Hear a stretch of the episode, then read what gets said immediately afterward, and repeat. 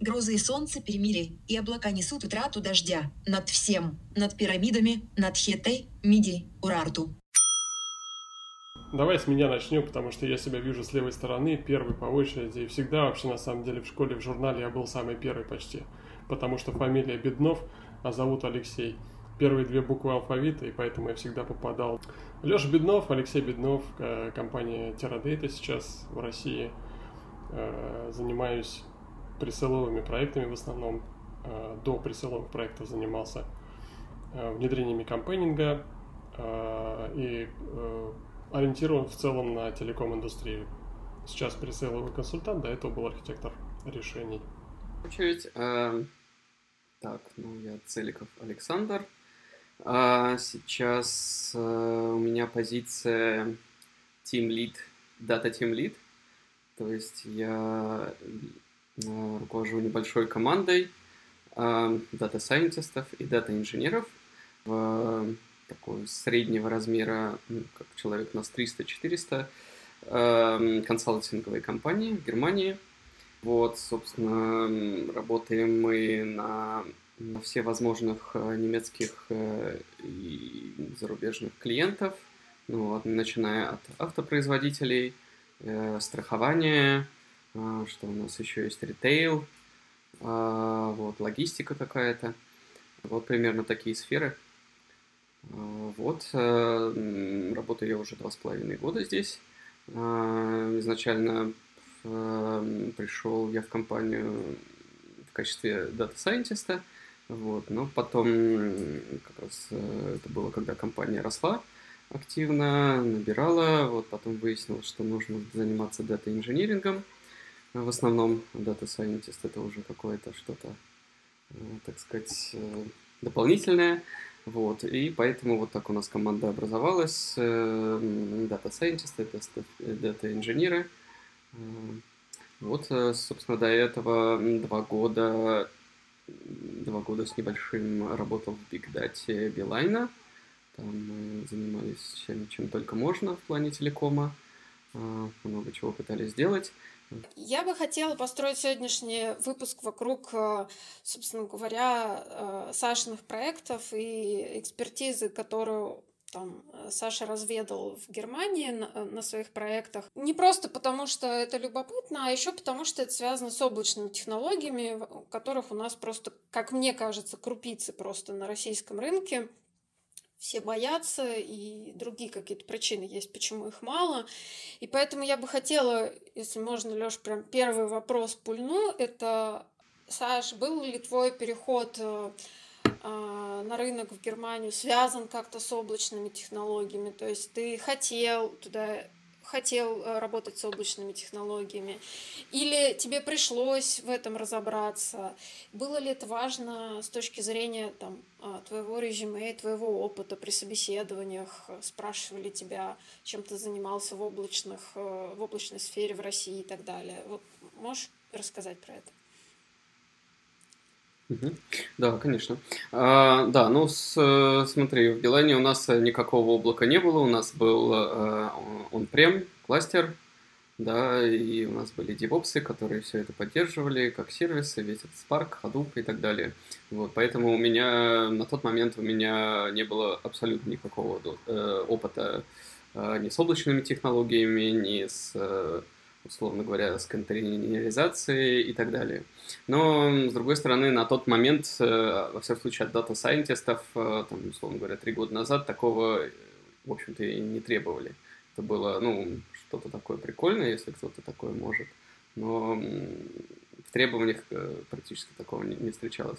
Вот, здесь, да, здесь, ну, на самом деле, очень много Э, чего попробовал за это время облако, то есть э, буквально сюда сразу я приехал и сразу столкнулся с Microsoft Azure, потому что ну, в силу неких таких э, специфик, ну вот наша компания, мы партнер Microsoft Azure, и как консалтинги мы, у нас какой-то есть с ними специальный договор, по которому мы, в общем, нам легко продавать решения на базе Azure. Это во-первых. Э, а во-вторых, э, э, местные, во всяком случае, крупные автопроизводители немецкие, они почему-то любят Asia. То есть они AWS и Google платформ, Google Cloud платформ они не очень любят, но в основном тут что-то завязано, опять же, с какой-то вот с, немецкий, с немецкими законами персональных данных, то, что данные не должны покидать Германию, есть такое правило. Вот, и вроде как Asia предоставляет там гарантии того, что сервера будут находиться именно в Германии. Я не знаю, честно говоря, какие проблемы с этим в Амазоне. Э, ну, вот так вот. То есть, с первой я столкнулся с Asia, Дальше у нас были, э, ну, собственно, попробовали мы этот стек, там запустили какой-то processing pipeline, вроде все работает, вроде там этот storage, там тот же самый HDFS, э, который их Data Lake, это, ну, фактически там надстройка над HDFS, то есть они не знаю, там так же, как и AWS, взяли э, какие-то Apache фреймворки, понаделали над ними надстроек и запустили это как свои, как сервисы. Вот, вроде все работает, можно все прокликать, состряпать какой-то pipeline достаточно быстро.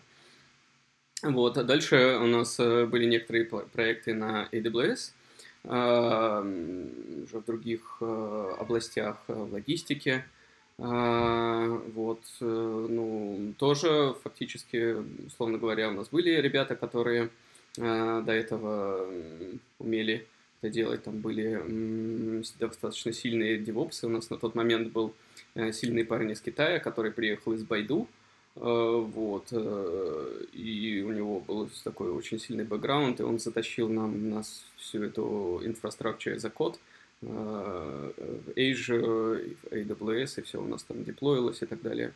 Вот. Потом у нас был маленький-маленький проектик для маркетинга на GCP.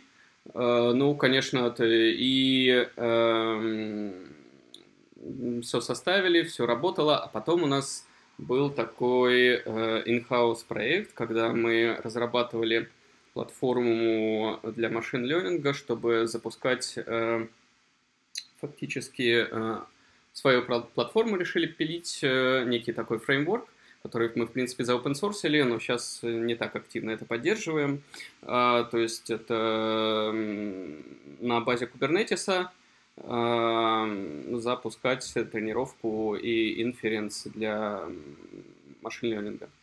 А, вот. И тут, э, конечно, была возможность сравнить, как работают э, Kubernetes Management Service э, на разных платформах. Тут, конечно, GCP, он работает очень здорово, потому что это их родной фреймворк, и там все летает. Вот. На Azure у нас так и не получилось его запустить, там на AWS и на, на GCP это все работало. А, вот, а потом э, такой интересный проект сейчас, на котором я работаю, тут, э, скажем так, э, ну, я работаю в консалтинге, да, и у нас не, не могу называть всех клиентов, так сказать, у нас такое интересное правило, мы не можем называть технологии и одновременно тех клиентов, с кем мы работаем, то есть по отдельности вроде как можно, а вместе нельзя. Вот, ну, в общем, пришла в голову одному из э, самых крупных немецких э, автопроизводителей идея, что они построили нам свое облако, потому что, опять же, контроль данных и в силу некоторых особенностей, так сказать, они не имеют возможности контролировать пользовательские данные, то есть они фактически не знают, кто их клиенты. И, соответственно, чтобы быть каким-то data-driven, надо как-то собирать данные о своих клиентах. И, конечно, когда первый раз начал работать с автопроизводителями, я, честно говоря, поразился, насколько все плохо, э, насколько они делают крутые тачки, и насколько при этом все плохо с технологиями данных. Это просто контраст, который... Саш, а нету вообще такой тенденции, чтобы, допустим, тех же автопроизводителей взять и чтобы они шарили данные между собой? Ну, какие-то обезличенные, но э, не sensitive data, а, чтобы таким образом сделать ну, некий клауд общий. Тенденция, я не знаю, точно, точно, у них точно есть понимание, что вот э, прям нужно как-то, как-то, так сказать, идти вместе э, по направлению понимания, э, что есть в их данных и что они могут делать с этим. Тенденция к этому есть. И вот опять же вот тот проект, над которым мы сейчас работаем, вроде как он как раз на это и направлен. Вот. Как это будет э, как бы на уровне там бизнеса, особенно двух конкурирующих компаний друг с другом, это пока сложно, конечно, сказать, но пока я в это не влезаю, у нас более приземленные задачки. Но, по идее, да, целевая картинка вот такая, что, да, есть, конечно, мировые производители э, клауда, но вот, опять же, в силу определенных там политических при, причин и э, legal аспектов э, нельзя полностью на них полагаться, и они считают, что они могут сделать что-то свое, и что принесет им какой-то прибыль. На самом деле это получается, что тот же on-premise, но только cloud э, в кавычках, да, вот так вот скажем, потому что продавать наружу они его вряд ли будут, как Azure, AWS и так далее. Это то есть для себя э, они делают платформу э, эластичную, uh-huh. но при этом делиться ни с кем не будут, и сервисы наружу продавать, видимо, тоже. Ну, возможно, да. То есть вопрос продажи сервисов, это, конечно, должно быть все стабильно работать. Но, с другой стороны, как бы целевая картинка, вот как раз я захожу, я э, получаю какой-то инстанс, я задаю необходимые параметры, он запускается, выделяется мне ресурсы, дальше скейлится, если мне нужно, и так далее. Угу. Я правильно поняла, что они других э, автопроизводителей все-таки запустят туда? Ну, то есть они предполагают, что... Да, предполагаю, да, да, да, да. да. А государство есть... что, что думает? Они не хотят тоже под эгидой там защиты environment, э, зеленых каких-то инициатив сказать, что да, да, мы там транспонтируем, давайте единую дата-центр э, автопроизводителей. Ну, Нет такого? Прям с зелеными инициативами, наверное, не, не, не прям это сильно как-то сочетается. Ну, то есть это все-таки данные какие-то, им все равно какие, что мы там делаем, условно говоря. Ну, во всяком случае, я ничего не слышал про поддержку этого. Бы, э... Ну, там же данные не только про самих пользователей, там же данные про все оборудование, ну, собственно, со всего оборудования, со всех датчиков, с автомобилей будет храниться, я так понимаю, в режиме онлайн, там и можно будет какие-то... Ну да, тут целая система, конечно, data governance, тут, наверное, очень такой момент, то есть пока сейчас не определят, как это будет работать, то, в общем-то, use cases сложно будет определять с, с другими системами, то есть нужно определить вот этот вот data governance, как он будет работать, кому какие права будут э, отдаваться, кто что может посмотреть, как все это менеджерить. Достаточно все это как бы сложно, потому что Опять же, у них, э, у автопроизводителей, конечно, полнейший хаос в сборе данных царит, и там, то есть там ни, ни, у, ни у одного автопроизводителя нет единого, там, условно говоря, хранилища данных. Там все это побито, побито на части, у каждого там своя какая-то база, у каждого свой сторож, и, и они очень-очень не любят делиться с друг с другом даже в рамках одной компании. То есть, условно говоря, там сидят соседние отделы, и они прям очень не любят друг Я отвечаю за колеса и не лезьте ко мне. Да, да, грубо говоря, да. С колесами все, все отлично, супер. Прикольно. Ну, это классно, что эта отрасль полезла в данные, точнее, данные полезли в эту отрасль, и вам перв, ну, можно сказать, там, одними из первых э, посчастливилось туда залезть, и сразу с data governance и прочее.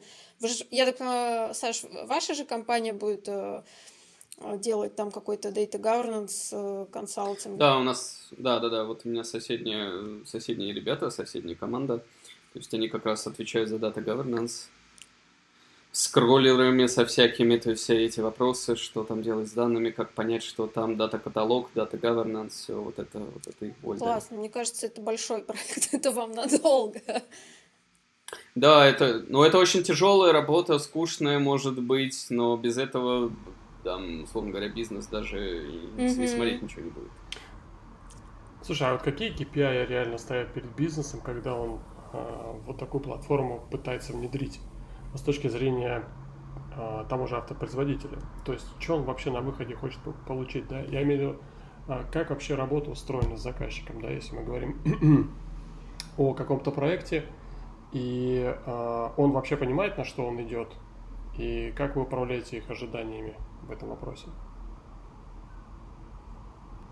Ну, это сложный вопрос в плане того, что мы это, в общем-то, сторонняя организация э, консалтинг, поэтому тут, э, конечно, у нас, условно говоря, там uh-huh. высокое начальство, э, с их высоким начальством договаривается о каких-то там майлстонах, каких-то каких-то uh-huh. верхнеуровневых пакетах деливери и так далее.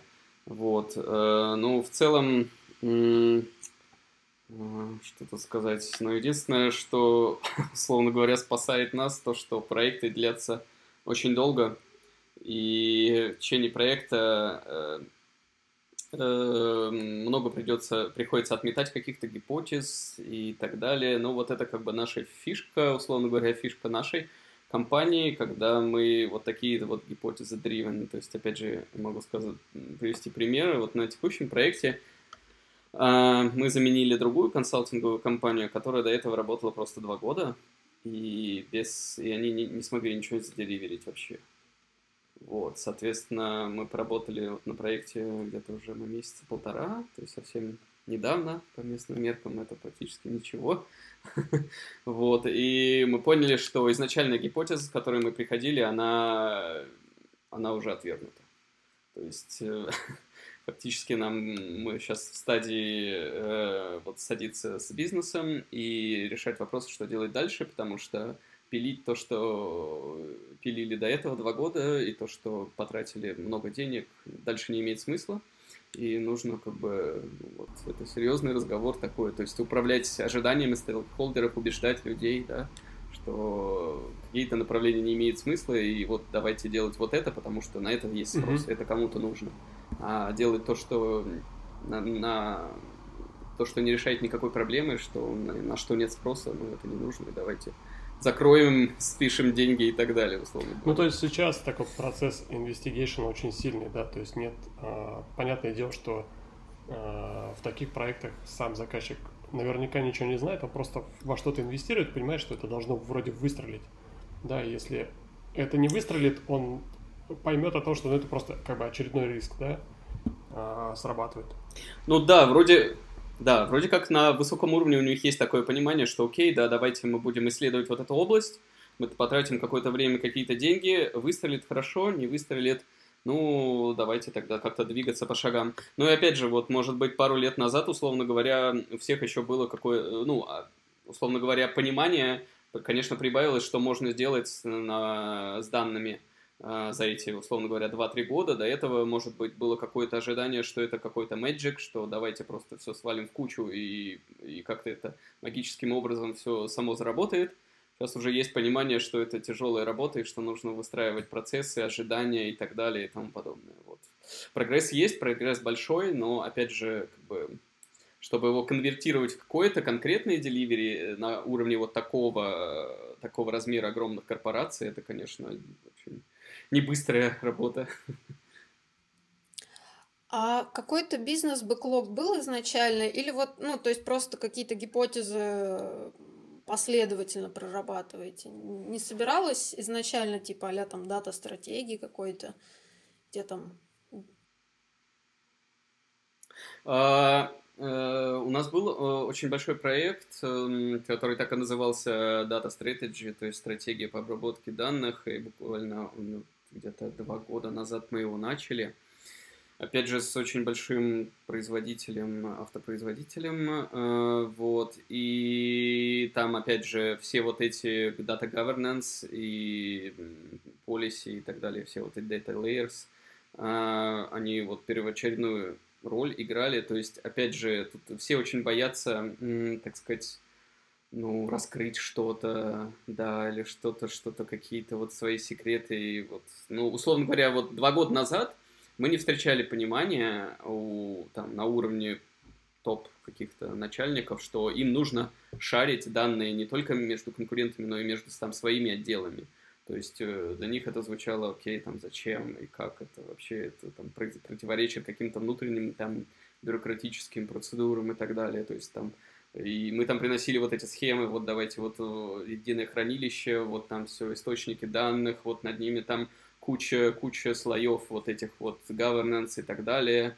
Но вот тогда нам этот проект не удалось, условно говоря, продать. Сейчас, сейчас э, точно есть подвижки в этом плане, и ну, как бы я надеюсь, что это все-таки сработает. А вот говорят, что золотая жила в supply chain, э, вот дата по пайплайнах, в цепях поставок. Ты, по-моему, даже упомянул какой-то кейс, сказал, что вы там тоже что-то с облаком делали uh-huh. по цепям поставок.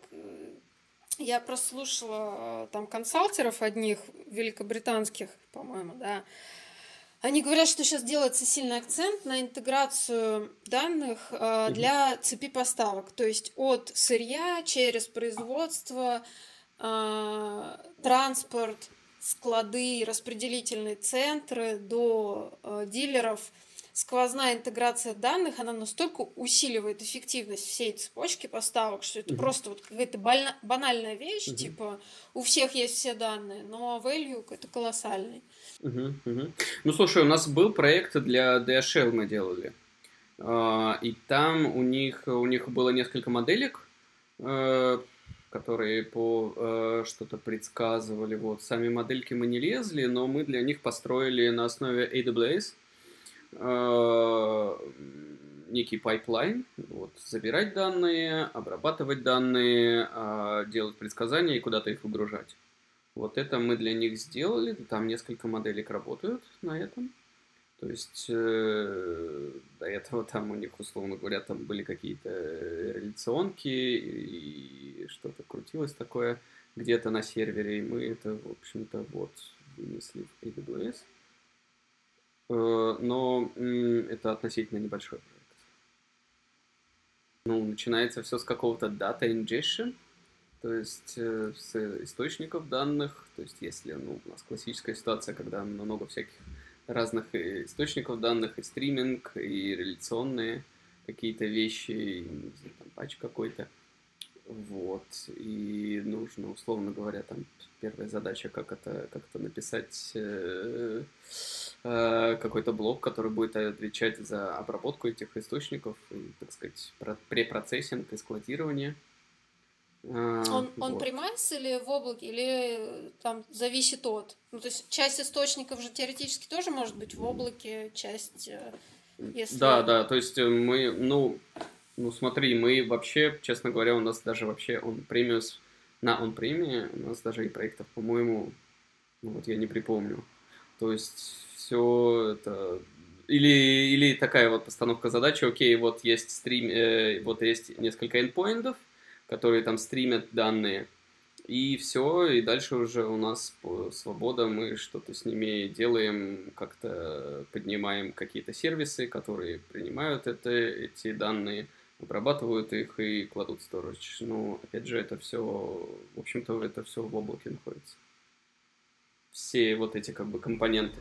Саша, а приходилось э, сталкиваться с такими ситуациями, например, приходит заказчик или там кто-то еще и говорит, есть он прем, хочу клауд, как миграцию сделать или сделать ли мне там миграцию под ключ?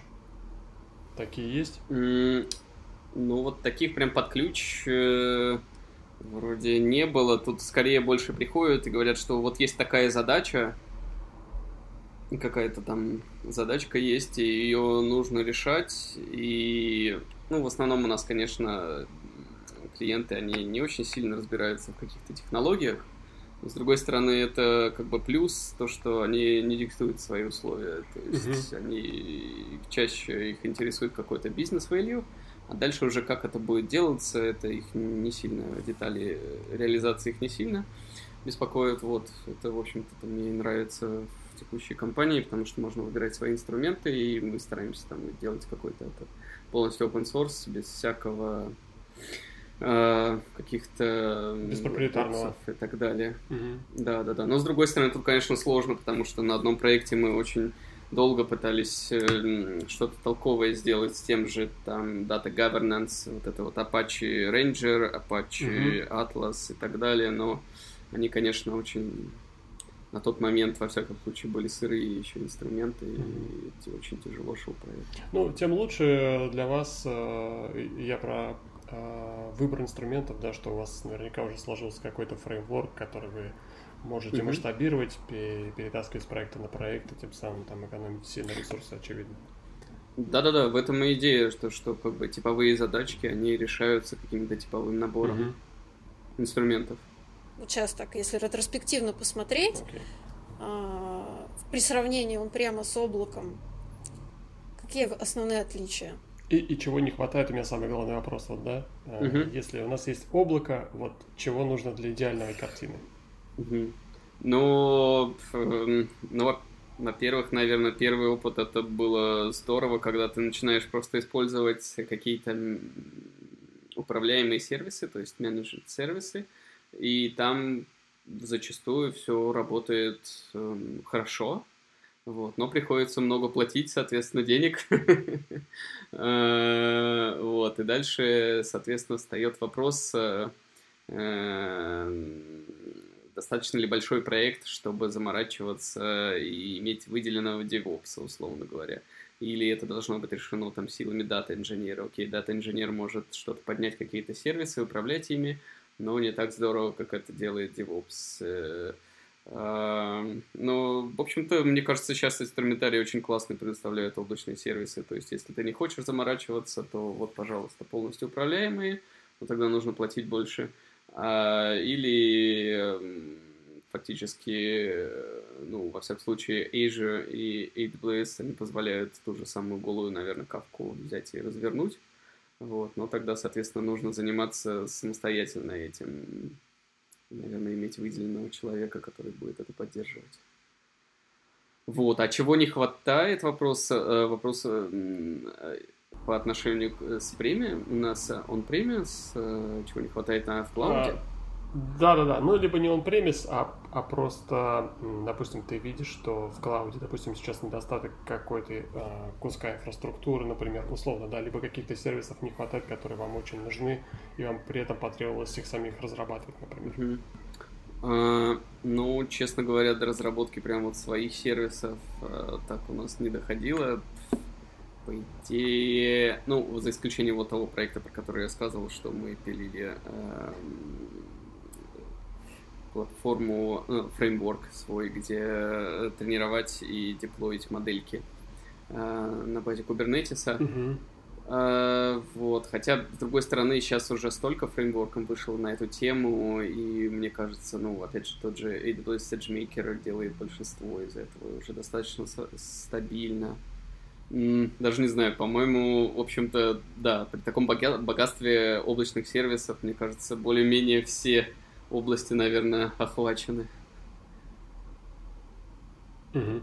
А скажи, а с надежностью есть какие-нибудь претензии, вопросы или, в принципе, угу. а, для, а, я понимаю, что для тех людей, которые озадачились переходом в облако, им нужно реструктурировать их а, программное обеспечение и приложения, ага. которыми они пользуются. А, а, есть ли сейчас а, действительно трудности такие может быть, ты видишь, э, когда люди пытаются принести as э, в клауд-платформу, но при этом, естественно, терпят крах, потому что э, инфраструктура совершенно другая. А, угу, я понял вопрос. Ну да, наверное, ну опять же, вот прям, прям именно такого переноса, то есть какого-то высоконагруженного сервиса из он прям в облако, такого опыта у меня нет. Вот, и ну, я, честно говоря, наверное, догадываюсь, что просто так-то здесь перетащить не, ну, э, не, навряд ли, наверное, получится. Опять же, зависит от того, что переносить.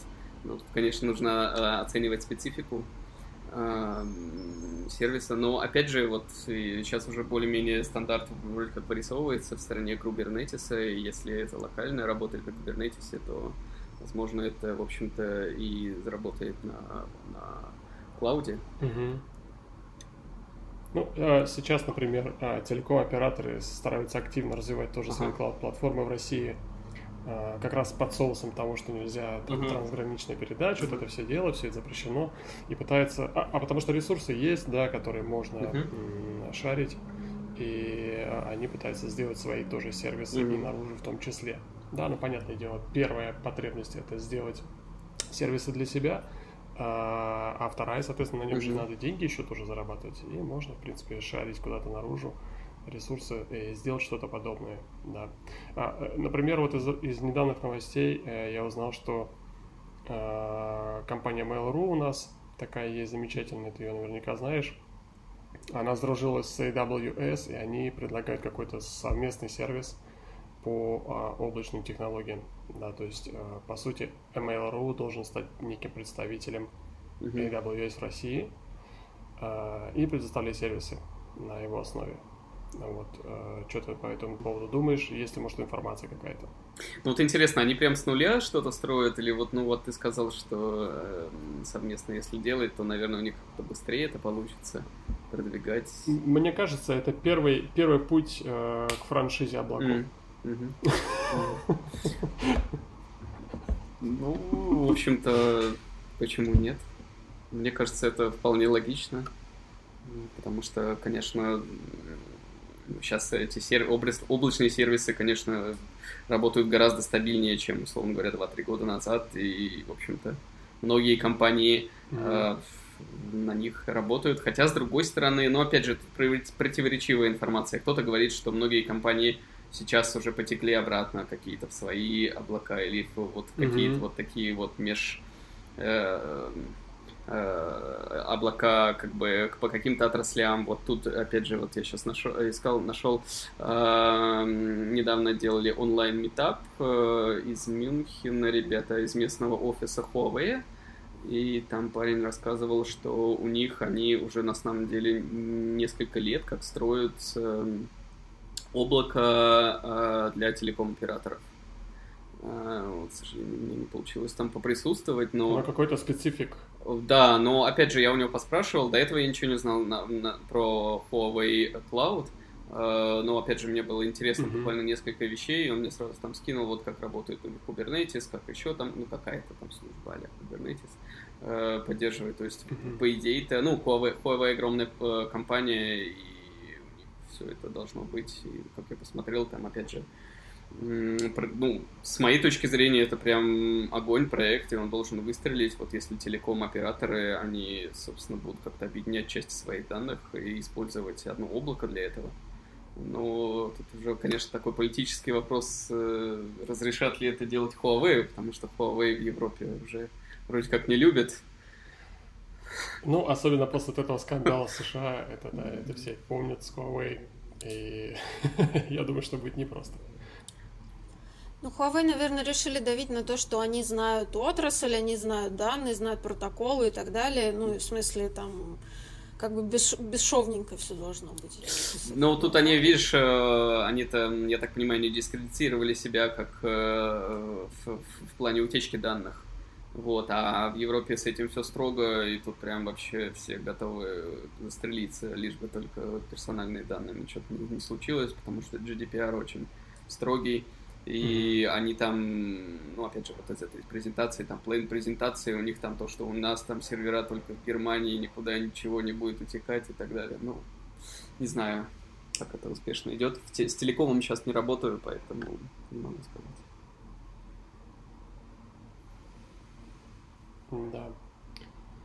Слушай, а у меня, знаешь, вопрос немножко от темы, а, ну, точнее, к теме, mm-hmm. да, но а, все-таки не на серьезные темы, а а, были ли какие-то прикольные проекты или истории, связанные у тебя с работой и с клауд-платформой, а, когда было забавно? Когда было что? Когда было забавно а. что-то да, интересное, прикольное получилось. Uh, ну, насчет получилось. Было интересное, а что может, получилось. может даже ничего не получится. Uh, может быть, ничего не получилось. Да, но у нас был очень, ну точнее он и сейчас этот проект есть, просто мы с него соскочили, вот я могу на самом деле даже ссылку скинуть. Слишком забавно стало, да? Слишком забавно стало. Ну, тут из-за этой короны, в общем-то, Э, вот есть такой проект, называется Поли-Поли, ужасное название, что он означает, я понятия не имею, но я там, по-моему, даже у них, даже я вот если там посмотреть Team, сейчас я посмотрю, они меня убрали оттуда или нет, но я там был у них на первой странице. Ты просил об этом, я, да? Я, я, меня с Тима, Я там первый, я вообще первый до сих пор сижу там, в этой команде. Вот, хотя мы уже давно не работаем-то. Э, ну, как бы, как давно, с начала короны мы оттуда отстрелились. А, вот, в общем, тут, конечно, идея, когда первый раз прилетел этот проект, мы просто как бы офигели, думали, это что вообще, кому это надо? Как бы идея, и очень интересная идея проекта, ну, то есть, чтобы полностью скажем так, э, оперировать концепцией подов. Вот как в Kubernetes есть у нас поды, так и также у, каждого человека есть компьютер, есть э, смартфон, есть, э, может быть, несколько смартфонов, есть несколько компьютеров, рабочий, персональный и так далее. И, собственно, идея, а не построить ли нам что-то, эм, какую-то платформу, какой-то клауд, вообще какое-то решение, которое позволит нам, ну, так сказать, приносить э, пользу обществу, но в то же время не, э, не светить персональные данные. То есть, условно говоря, там нужно посчитать, вот, э, ну, какой бы пример привести, что-то, я уже забыл даже их классические примеры, которые они продавали. Э, посчитать какой-нибудь там, не знаю, там, процент, условно говоря, людей с, нетрадиционной ориентацией. Понятно, что э, как бы никто не захочет это шарить в открытую и даже в закрытую, побояться. Э, и, условно говоря, система должна быть построена так, что э, априори гарантировать невозможность э, вот этого, как реверс инжиниринга и угу. э, достучаться до исходных данных. То есть это там очень прикольные э, аспекты, differential privacy, всякие разные там multi-party computation и очень интересные такие аспекты. В общем, было прикольно. И пытались мы это запустить. Э, ну, они, конечно, были против всех облаков, то есть никакие облака мы использовать давайте не будем, потому что это все эти данные, потом все mm-hmm. это, это мы просто не сможем гарантировать, типа, такую защиту данных. Не доверяют. Да, да, да. Вот, и, эм, ну так, в качестве прототипа запустили мы на AWS, запустили несколько, там, условно говоря, несколько сотен подов, на которых там были игрушечные данные, мы что-то на них тренировались, даже у Google выходили некоторые фреймворки для вот differential privacy, то есть, условно говоря, происходит какое-то голосование, каждый голосует, дальше подмешивается какой-то шум, чтобы mm-hmm. нельзя было расшифровать результаты, и какой-то средний результат выдается, он с шумом, э, но с, э, как бы статистически там закономерности соблюдаются. Вот условно говоря, какие-то такие вещи. Вот, очень прикольно, и, конечно, я был, честно говоря, поражен, что э, они выбили под этот проект это достаточно серьезное финансирование, то есть финансирование там было из крупных компаний, у них было понимание, что вот, ну, это можно делать, то есть, условно говоря, как какой-нибудь там BMW захочет узнать, э, там, не знаю, там, средний доход своих клиентов. Опять же, никто это просто так не будет шарить, а вот если вот такая вот суперсистема, которая mm-hmm. дает, войдет доверие и будет обеспечивать эти механизмы, то, наверное, даже на такие вот э, вроде как странные вопросы мы сможем получать ответ. Вот. Но я не знаю, что сейчас с проектом. Наверное, с, с короной он притормозился, но идея прикольная, и такие и люди, как бы, вот, кто его запустил, э, опять же, они все там вышли из э, э немецкого автопроизводства, и они вот прям такие альтруисты, там, типа, давайте сделаем мир лучше. Вот это же, ну, это же как бы на это направлено. Я про это слушала какой-то утопичный подкаст про то, как перс за счет персональных данных э, люди будут э, там богатеть, то есть оцифровывать всю свою жизнь и сливать эти данные, получать за это деньги. Ну, то есть там и прям Сейчас а, же можно практически все, там и постоянно давление мерить, сахар, не знаю, пульс, там угу. Э, все, что ты ешь, как-то еще. Да, да, да, да. И да. то есть э, да. это будет как определенный вид заработка у определенного слоя угу. людей, и там угу. Негативные аспекты, в общем, там этики поднимались, в общем, такой какой-то заморочен, да. Ну, да, да, да, дата этика, да, да, да. Но в то же время это действительно, как бы, идея это действительно, не, нет, наверное, ни одной платформы, и в будущем не скоро, наверное, возникнет какая-нибудь платформа, где можно соединить данные персональные, там, Spotify, условно говоря, что ты слушал там Spotify, и данные там твоей физической активности. А условно говоря, если таких источников набрать много, и попробовать их соединить, и попробовать на скейл, э, попробовать э, построить какую-то аналитику, что, наверное, это будет сильный инструмент. Насколько я знаю, вот, например, в Яндексе можно просто в облаке пользоваться э, речевой, э, речевой аналитикой. Ну, то есть, грубо говоря, где у тебя идет э, там парсинг текста или речи, что-то такое. Ну, то есть отдельные какие-то модельки, которые делают какую-то разметку. Впечатление, что это так сейчас уже легко и популярно. Грубо говоря, у тебя есть что-то, а ты его хочешь сделать покруче, не знаю, чтобы фотку пользователя в аккаунте, там, на твоем сайте а, какой-то размечали это кто-то. А не знаю, по возрасту, по полу или еще что-нибудь. И ты просто берешь там облачный какой-нибудь сервис, в котором внутри там э, движок, который делает mm-hmm. разметку. Я и на Амазоне смотрела, и в Яндексе. У меня создалось ощущение, что это настолько уже какая-то рутинная задача. Наверное, это все-таки маркетинг как бы сайта так на меня повлиял, что я поверила, что это так легко. Ну, типа, реально там. Ну, подключите вот эту штучку, вот этот сервис. Все, что на вашем сайте будет обрабатываться, там поддаваться семантическому анализу. Или все фотки будут размечаться. Да, да, да.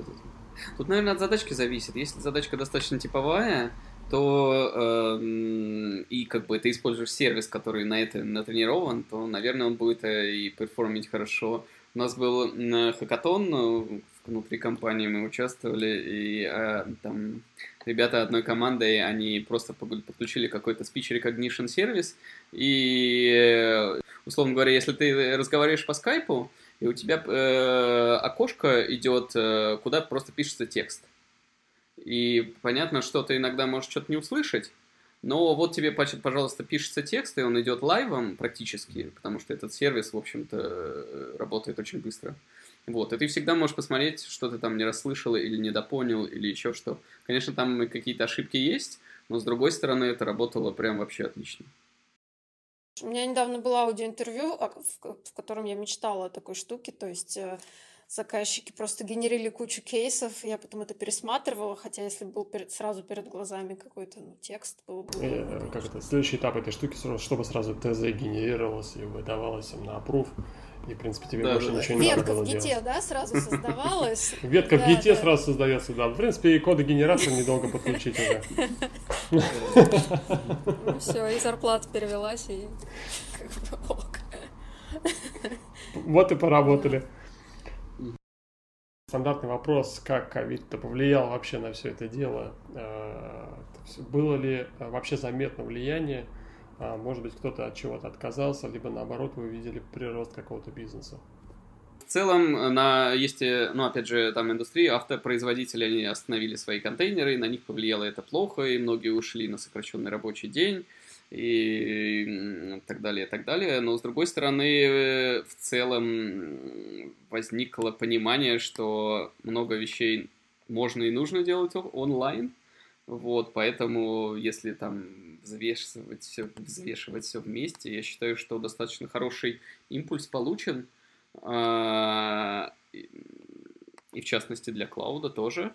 А, многие даже ритейлеры а, у нас запустились проекты, и ритейлеры поняли, какие риски они несут в, в связи с ковидом. И у нас запустилась э, парочка новых проектов э, с местным ритейлером, Э, которые хотят что-то там анализировать данные и смотреть э, на свои данные, потому что, ну, как-то они поняли необходимость этого. Так что плюсы и плюсы точно есть. Минусы, конечно, тоже. Ну. Я недавно классную картинку нашла, что, ну, как классную, не знаю, сколько это э, правильно говорить, но там было, типа, кто драйвит э, вашу дата-стратегию в компании. И там, там типа SEO, CTO и последний э, выбор ковид. вот. Я, кстати, плюсую, что многие поняли, что они недостаточно глубоко и хорошо видят свои данные, и вот когда случается что-то экстраординарное, например, пандемия, они не понимают, что происходит, потому что как бы ты не понимаешь, куда конкретно залезть, где конкретно подкрутить, чтобы твой бизнес выжил. И чтобы это вовремя сделать, нужно очень гибко уметь э, работать со своими данными и совершенно с разных сторон их крутить, вертеть. И тут многие поняли, что у них вообще нет инструментов, мощностей и понимания, как это делать. Да, да, согласен. Но опять же, вот выстрелил Amazon в Германии это второй рынок для Амазона после Штатов, и тут просто остальные ритейлеры, соответственно, поняли, как у них, насколько они отстают, и что как бы онлайн доставка для них это может, ну, как бы просто спасти им жизнь, условно говоря, не дать умереть. Вот, и опять же, страховщики, страховой бизнес тоже к нам именно после ковида пришли. И сейчас вот у нас есть один проект со страховщиками, там, конечно, ребят очень жалко, потому что то, как у них сейчас устроены процессы, это просто это вот эталон того, как не надо делать. То есть там такой кровавый интерпрайз, mm-hmm. все вместе, монолит и ужас без конца.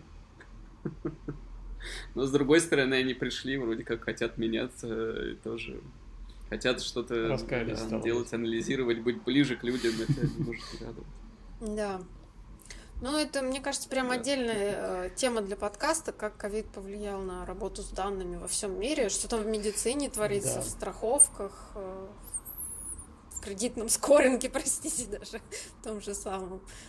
Э, спасибо тебе большое, очень подробно все рассказал. Мы как, как могли старались как-то структурировать свои вопросы. Вам спасибо. Спасибо за приглашение. Спасибо тебе большое. Взаимно. Было очень приятно. Пока.